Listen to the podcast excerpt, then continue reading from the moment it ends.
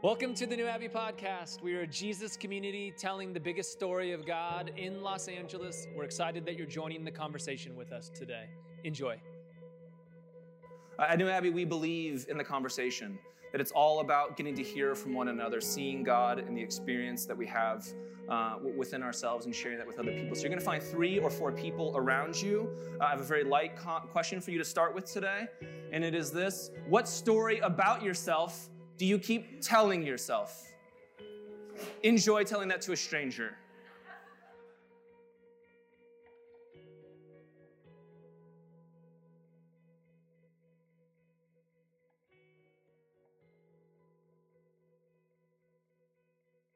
If you haven't been around, you may have missed the incredibly exciting news that for this entire year, we are going to be in the Torah. Yeah. Church growth is what we're not trying to accomplish, apparently, with that. Genesis, Exodus, Leviticus, Numbers, and Deuteronomy. Yes, thank you. One clap for that. Someone heard Numbers and just got fired up. We're in the Torah because it's this beautiful scriptures that teach us to listen. That the people of God, particularly the Jews, they understand something that Christians often forget that faith is at its best when we're marginalized. Faith is at its best when we're deconstructing. Faith is at its best when we're questioning and doubting. Sometimes the world that we grew up in is that we were told that faith is at its best when you live in certainty or certitude which is not true. It is faith for a reason. There are moments in life that just to be a human being, you need something beyond yourself. And we don't always choose that thing beyond ourselves. Discipline is difficult. Proact, being proactive is often difficult. And often, how we learn at first as human beings is we learn when things are challenging. We learn when we hit rock bottom. We learn because of conflict. We grow and we evolve because we have to, not always because we choose to. Now, with that said, the beauty of the Torah is that it is teaching us, but what if you can learn proactively? What if you can learn through discipline? What if you can learn by listening to the words of God and that they can inspire you in such a way that you don't always have to learn through the difficulty, but you can grow and mature and develop in a way that's healthier for you as a human being? And so today we're going to talk about learning to listen. And to do that, we're going to talk about some things. We're going to talk about why. This is not my list. That was an interesting moment, right? It says how. Ah, I was like, huh. Okay, we're good. We're going to learn about why. And then, you know, apple, sex, original sin, and the fall, because some things. And then, if we can do that, everybody's favorite heretic of the third century, Pelagius. Am I right? Yes, yes. And if we can do that, then we'll talk about some archetypal human problems. And then, of course, Marty Byrde and Wendy Byrde, my friends. Ozark fans? Yes. Spoiler alert's coming. That's on you if you haven't caught up. Um, I wouldn't do that to you. I would. Shame versus guilt. Then we'll talk about the voice of God. And if we can understand the voice of God, then we can talk about cultivating consciousness. And if we can do that, then how? Which you already saw the slide, so you're a little bit ahead on that.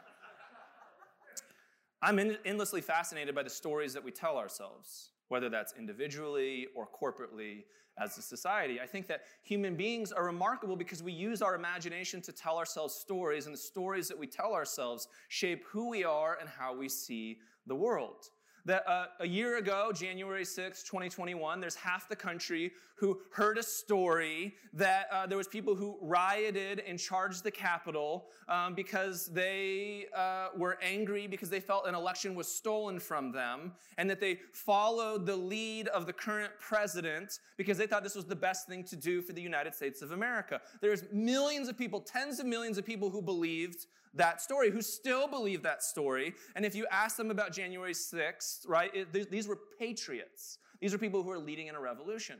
There's another tens of millions of people on another side who saw it as terrorism, who saw it as a moment where democracy was threatened. And what's so interesting is that we all live in the exact same world and we're telling ourselves two drastically different stories about reality.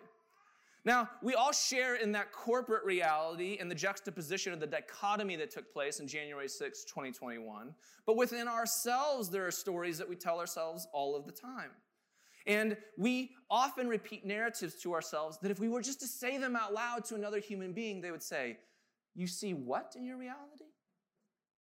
That we are so certain of the stories that are going on in our heads, but sometimes when we learn to listen, when we invite God, or others or a healthier version of ourselves into the narratives that we're sharing, we often get a greater perspective. And we say, oh my goodness, I've been carrying that around for years, maybe for decades. And what if it's not true? What if nobody else sees me that way? What if this is just how I see me and this is what I bring into every room? What if there's a fresh perspective about what the world can be, how other human beings live, maybe even who God can be? One of the most famous stories in the Bible is one of the earliest stories in the Bible, and it's the story of Genesis 3. Now, for most of us in this room, regardless if you grew up evangelical or conservative this or Catholic that, there was a certain version of that story that you were given because you grew up in the Western world. One of the interesting things about Genesis 3, or most of the stories of the Bible, is that there's many perspectives of them. I remember being in college and learning about some of these other perspectives and being shocked to learn that the evangelical theological narrative that I was given is actually a minority view of the Bible historically that there are lots of other views that are much more robust and much more orthodox in the history and the tradition of Christianity. But in the world I grew up in, there was a certain view of the Bible that you were supposed to have. And so the view of Genesis 3 was incredibly problematic for a lot of people. There's all kinds of things in Genesis 3 that we think that we know about it. Somehow it's a story about magical fruit. Somehow it's a story about Satan as a fallen angel coming in.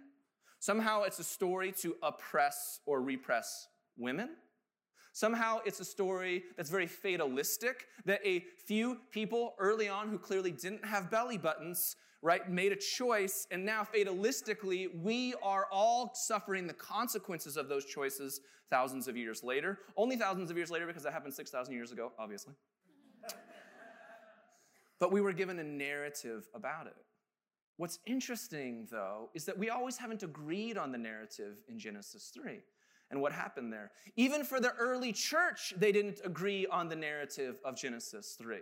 What I find that's so interesting about it is that for Christianity, as Christianity developed and evolved over the first like five centuries, is that the view of Genesis 3 changed as Christianity went from being a marginalized group that was oppressed by the Roman Empire to a group of people that now became a state sponsored religion. And what moved and changed is that when Christianity was oppressed and marginalized, we were very open to conversation. We were very open to diverse views and opinions on scriptures. And we were very open to this idea of, of question and movement and evolution. And the reason for that is we were following our mother and father Judaism and how we approach the scriptures. And then what happened is, is that Christianity became state sponsored, right? And the empire took over, and now we needed to codify some things, and everybody needed to believe in a certain way. Everybody didn't believe in a certain way, but we wanted everybody to believe in a certain way. You may have experienced this in your own life, in, in the churches that you grow up in, or the faith communities. I'm not saying this to be cynical, I'm not saying this to be critical. I just think it's a normal thing that human beings do. That the more powerful that we become, the more likely we are to codify the reality that we want for the world, because that is working for us because we're powerful. Have you ever traveled to the rest of the world and you grew up and you had a certain view of the United States of America and you went there and you realized they have a very different view of us? I thought we were the saviors. I thought everybody was walking around with flags on their back and they're saying, Thank you, thank you, thank you. And you're like, Oh, that's interesting how you see us.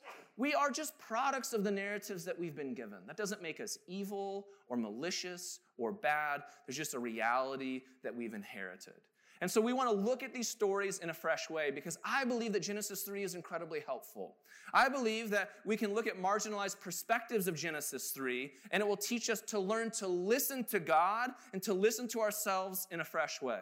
For the rabbis, they looked at Genesis 3 not from a story of original sin or the fall. Uh, that's not even part of their narrative in the Eastern Jewish world. They look at Genesis 3 as this archetypal human problem of where we just simply have a choice. And the choice that's presented for us in Genesis 3 is will we choose a life ethic that revolves around shame, or we choose a life ethic that revolves around guilt? Now, I know for some of you, you're like, well, I don't want either of those. I get it. But both have a part to play in the world, and we're going to dig into that in a little bit deeper way. Because the choice and the life ethic that we choose really shapes the way that we live as human beings in the world. So follow along with me in Genesis 3. Now, the man and the woman were both naked, but they felt no shame. The serpent was the shrewdest of all the wild animals the Lord God had made. And one day God asked the woman, Did God really say you must not eat the fruit from any of the trees in the garden? Of course we may eat from the trees in the garden, the woman replied. It's only the fruit from the tree in the middle of the garden that we are not allowed to eat. God said, You must not eat it or even touch it. If you do, you will die. It's a pretty direct command. You won't die, the serpent replied to the woman. God knows that your eyes will be opened as soon as you eat it. I just want to pause here for a second. The rabbis knew this, that this is a story about seeing and this is a story about hearing. And you'll notice in the story, there's the seeing part, which we'll get to, which the serpent's saying, Don't you see the tree? Don't you see how delicious it looks? Don't you see that it's appetizing? Don't you see that this is something that you want? And that we live in a world at times where we uh, love appearance. That appearance is part of shame culture. That we live into a certain appearance because we think that we have to. And there will always be people or cultures or sociological factors that shape us to meet a certain appearance in the world. I know for me, uh, when I grew up in the church as a young kid, there was an appearance that I needed to have. There was a way that I was supposed to be in the world. Uh, that there was a fundamentalism there about what it meant to be a certain Christian. Now, before I get too far down the evangelical conservative route, let's just be honest with ourselves. There's an appearance that we're supposed to have as liberal progressives in Los Angeles. There's an appearance of things that you are supposed to post and not post on your social media account. There's, a, there's an opportunity, right, to show who you are in the world by what you put out there, and that it's true of every single human being. Now, the other side of the story is that it's about what they hear. So there's seeing some things uh, for a world that they want to be a part of, and then they're hearing some things. The juxtaposition for the rabbis was this the seeing was rooted in a world of appearance and a world of shame. There's a definition for you of shame and guilt, and it goes like this Shame is feeling bad that we have failed to live up to the expectations others have for us. Guilt is what we feel when we fail to live up to what our own conscience demands of us. There's a difference there. Shame is rooted in what are the expectations that other people have for me? Many of us have experienced shame because of our family of origins. Many of us experience shame because there's a certain societal norm that we're supposed to live into. Many of us have experienced shame because the religious leaders, the religious world that we grew up in told us we had to be a certain thing. Cultivating guilt for the rabbis was learning to cultivate this inner conscience that you have within you because there are still rights and wrongs in this world. Sometimes in progressive worlds, we think, oh, let's just throw away all boundaries and we can do whatever we want. Says who? Have you tried it? And how did it work out for you? That we still need guilt to shape us, but guilt doesn't always mean that we are feeling bad about what everyone else says. Guilt is this compass that we have within ourselves that begins to guide how we think and how we navigate the world. So we're going to look at shame and guilt as we continue on in this passage, and it goes like this. God knows that your eyes will be opened as soon as you eat, and you will be like God, knowing both good and evil. There's this proposition that the snake is offering about eating the fruit because then you'll have the knowledge of good and evil in this world. And here's the truth about it. You can get the knowledge of good and evil through shame or through guilt. It's the difference between information and wisdom. There's information, facts, and data that people can provide you out there, and it's not the same thing as the wisdom that you experience when you've gone through something, when you're healthy, when you develop, or when you grow. How many of us lived in the world where many people warned us about certain things, right, or gave us a certain narrative for good or for bad? And that was our understanding of the world. That was an authority that somebody else was giving us. But the authority that we're looking for is not an external authority that tells us the way the world should be. It's about cultivating an internal authority where we can learn to trust ourselves in the way that God is working within us. Because there will always be serpents. There will always be cultural norms that shape the appearance that we're supposed to have in this world.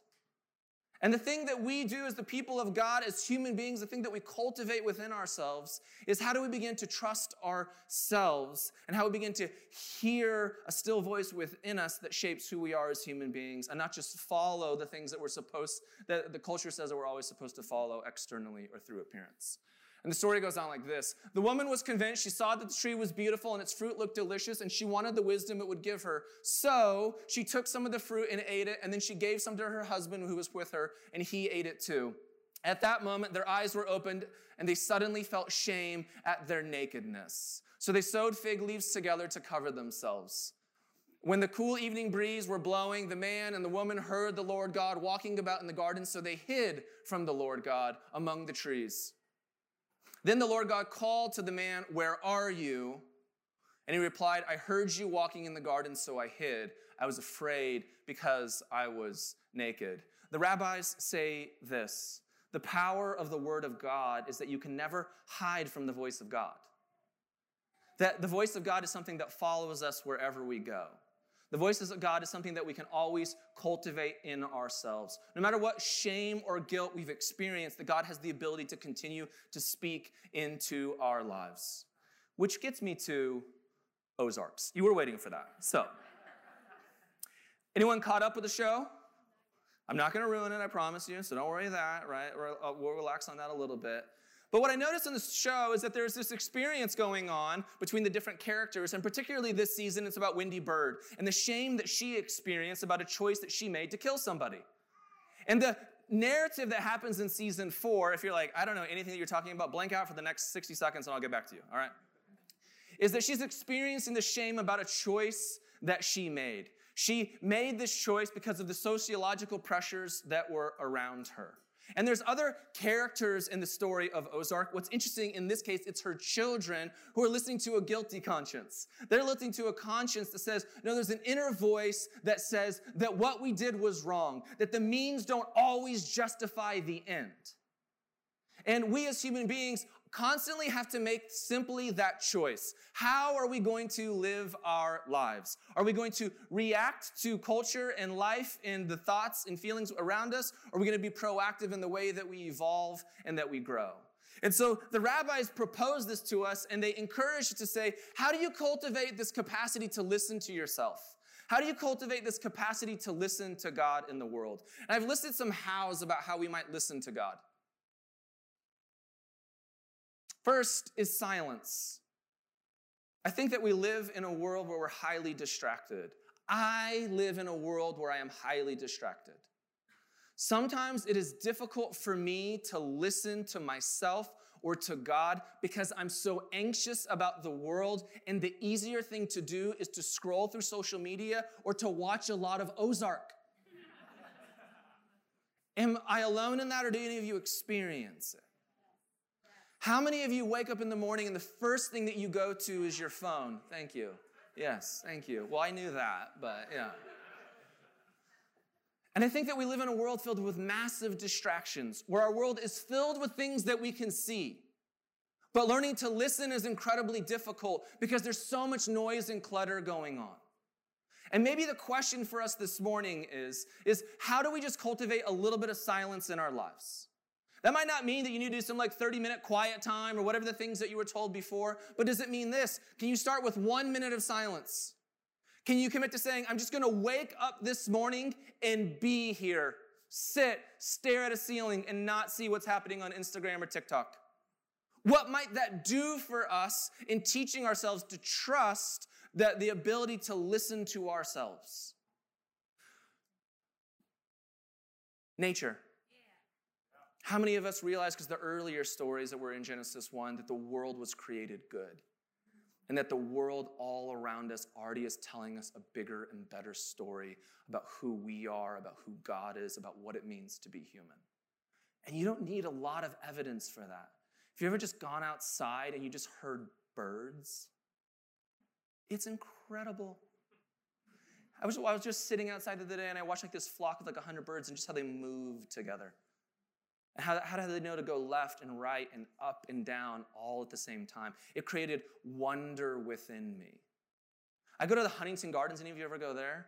Oh, for the love of God, if you just want like a blast of beauty in your life, please go. Like, I'll pay for it. It's incredible. Take me up on that offer right now. Info at newabbey.org. If you say it, I'm going to send you there, right? I said it. I'm Oprah. You're going to Huntington Gardens. You're going to Huntington Gardens. You're going to Huntington Gardens. That's right. I said it. This will be a fun little treat. All right. Let's see here. My kids aren't going to college now, but you're going to Huntington Gardens. And that's all that matters. Because we need to listen to the beauty that's in this world. That the beauty is already out there. So often we are off on some journeys to find wisdom or to find some voice that will tell us what to do when it's already in front of us. It's already all around us. The beauty of silence is that you get to hear, oh my gosh, I got a lot going on already, and I can trust myself. The beauty of nature is, oh my goodness, there's already this beauty in the world that God has given us that I can learn to trust. The list goes on. God, oh my goodness, I know, in a church on a Sunday morning. How do we begin to learn to trust God's voice within us again? How do we begin to learn to trust, right? That what this earliest story of, of humanity is telling, this is not a story about the fall. This is not a story about original sin. That's incredibly fatalistic, by the way. That's a story where you have no power and no control. And for early on in Christianity, in Christian orthodoxy, they rejected that version of the story. That there's somebody who did something thousands of years ago, and now you have to suffer because of it. And by the way, let me just give you a little random, I'm gonna go on a little tangent about original sin, so just go with me here for a second, please. All right? The tangent about original sin goes like this. The old, I'm going to. Was that you, God?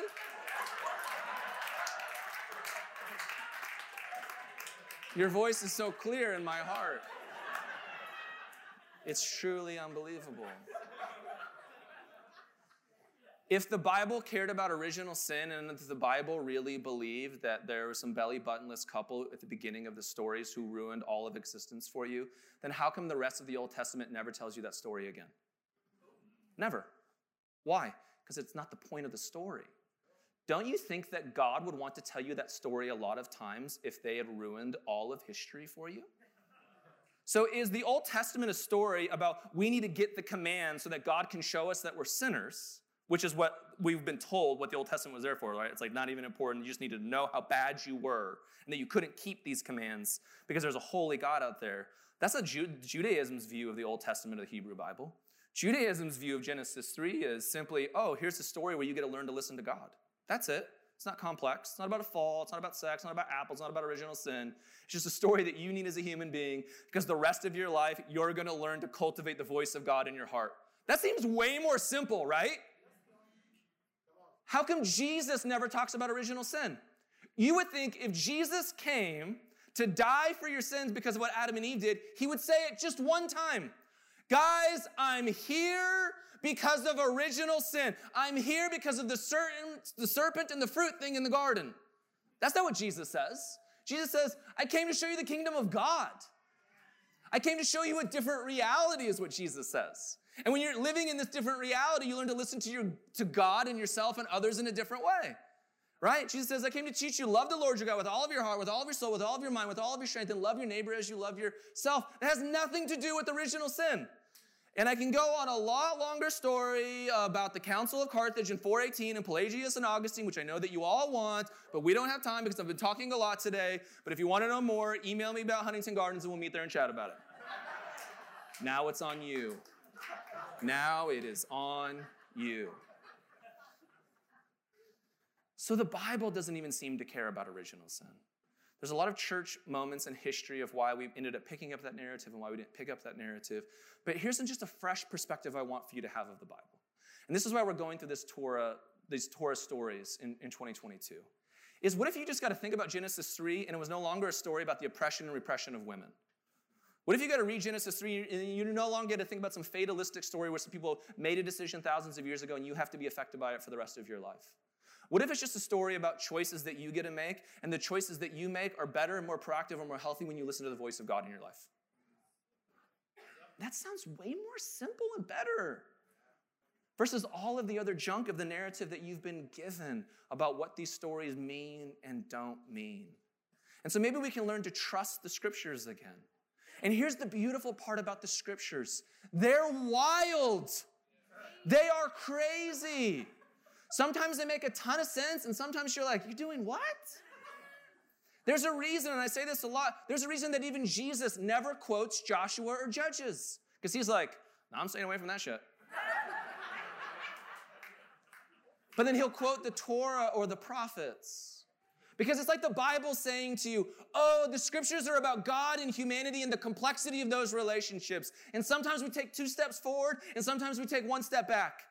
And sometimes we dance around, and sometimes we have different versions and ways that we get to God, but the stories keep leading us towards this journey of listening to God. The story of Abraham is a story about him hearing God and then going and becoming this man of faith. The story of Moses is hearing God in the burning bush and listening to the voice of God and taking this radical revolutionary journey to liberate these slaves from an empire. The story of the prophets are a minority voice that's saying to the world, you can listen to Babylon, you can listen to Greece, you can listen to the United States, you can listen to the Romans, or whatever popular empire narrative is out there. But here's the trick of the story. When you listen to the voice of God, when you listen to the marginalized voice, the minority voice in this world, that's the voice that's going to lead you to health and transformation. And how do I know that? Because in 2022, there's no Roman Empire anymore. There's no Greek Empire anymore. There's no Babylonian Empire, anymore. We're reading stories of a marginalized group of Jews because the story worked. Because they committed their whole history to listening to the voice of God.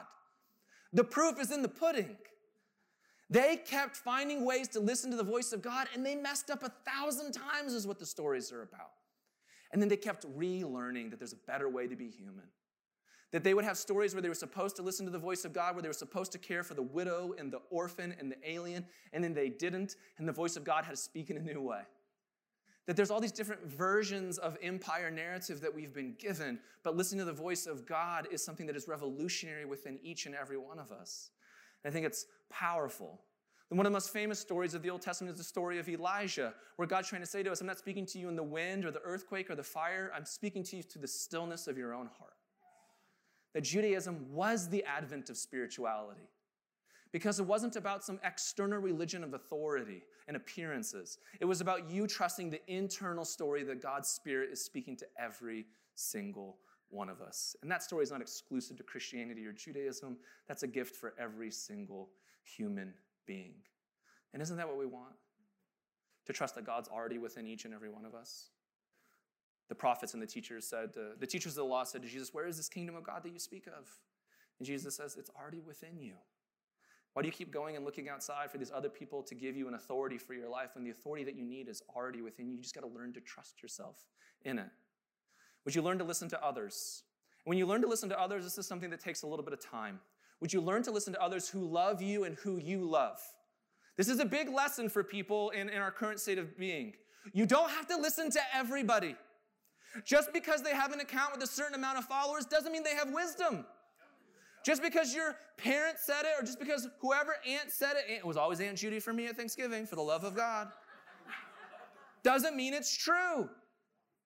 You get to learn to cultivate the voice of God within you. And a great litmus test is do I love them and do they love me?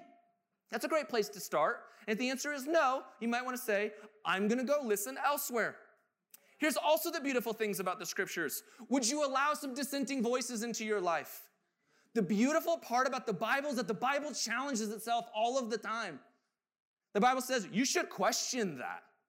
You should ask some bigger questions about what's going on there. You should realize that there's a plurality of voices that are taking place even within these texts because sometimes you need to question the, the BS that you're creating for yourselves, for, for myself. Because what happens is, and then I'm trying to get everyone else to co sign on my BS. Instead of saying, oh, I need some people to challenge me out there, you know what? The algorithms have done their job, and I only hear what I want to now. And maybe there's some other voices out there that will give me a bigger perspective of humanity. So we can learn to listen to God, we can learn to listen to ourselves. And this is the last one, I'm going to go fast here. How do we learn to listen to our body, our thoughts, and our feelings? The New Testament evolves in this way that you are the temple of God. And so when you're out there looking for how do I listen to God and where is God at, God's already within you. And so, how do you listen to your own body? And I love that psychology has advanced so much that with EMDR, with internal family systems, with all kinds of other advanced psychology that's out there, right? Uh, your body is keeping the score. The trauma that you experience is a teacher for you in your life, and you can learn to trust that. And in the world of Christianity, because of verses like Genesis 3, where now the flesh became bad and all these other things happened, we learned to not trust ourselves anymore because at our core we were somehow these wretched, depraved sinners. Get that out of your mind. You are made in the image of God and you are good. Your body is not horrible or bad, your body is good and beautiful. Wow. Guys, I'm just kind of preachy today. Thanks for doing this. I've been gone, I've been out of town. But I think it's something powerful, and you're a room of people who constantly teach me that. That I don't have to be disconnected from my body. Learn to listen to your feelings. Many of us grew up in the world where your feelings were evil or bad, and now we've probably overcompensated where every feeling that we have we somehow believe is true. That's also not true. Because sometimes I'm just hungry and I think some shit. Right? Yeah. Oh, I saw what Carissa did there. Yeah, she wants to just end the marriage, right? And it's like, just eat a granola bar, dude. Like, just breathe a little bit. Because sometimes we have a feeling and we're like, oh, that feeling's telling me something, and that doesn't mean it's true. There's, some, there's a deeper thing here that maybe I need to listen to of why do I feel this way at the moment? Why am I so angry? Why is it causing this reaction in me? Sometimes it's very simple things like take a nap. Sometimes it's like, oh, I've never repaired this relationship. And because of that, every time I see this person, I think they're saying something negative about me. And the weird thing is, they're not thinking about me. They're thinking about their favorite person, themselves. Because that's just what it means to be human. And sometimes you can hold your thoughts captive that every thought that you have is not always accurate or true. You get to hold it up against some things. Hold it up against the silence that you're teaching yourself to listen to. Hold it up against the voices of those who love you and whom you love. Hold it up against the Torah and the Gospels. Hold it up against other people that you trust in this world. Hold it up against what the Holy Spirit is speaking to you, right? Every thought that you have is not accurate, but your thought can be telling you something. Your thought could be telling you something, oh, maybe I pause there and this thought can be a guide or a teacher, but I no longer have to believe this limiting voice or this narrative about who I think that I am. It's simply this, people.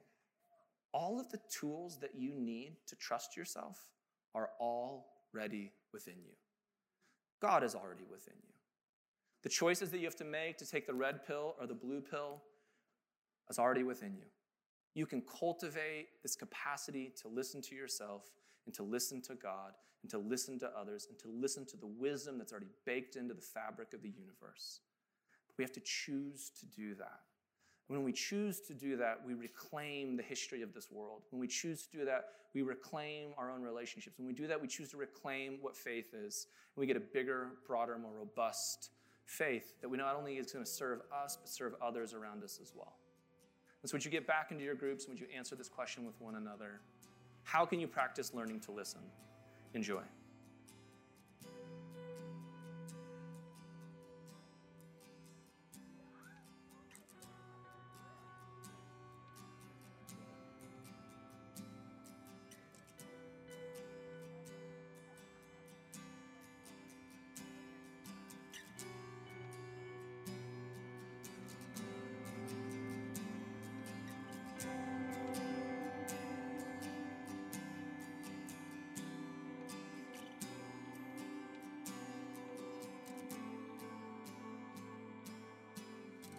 Thanks for listening to the New Abbey podcast. For more information, visit us on the web at www.newabbey.org.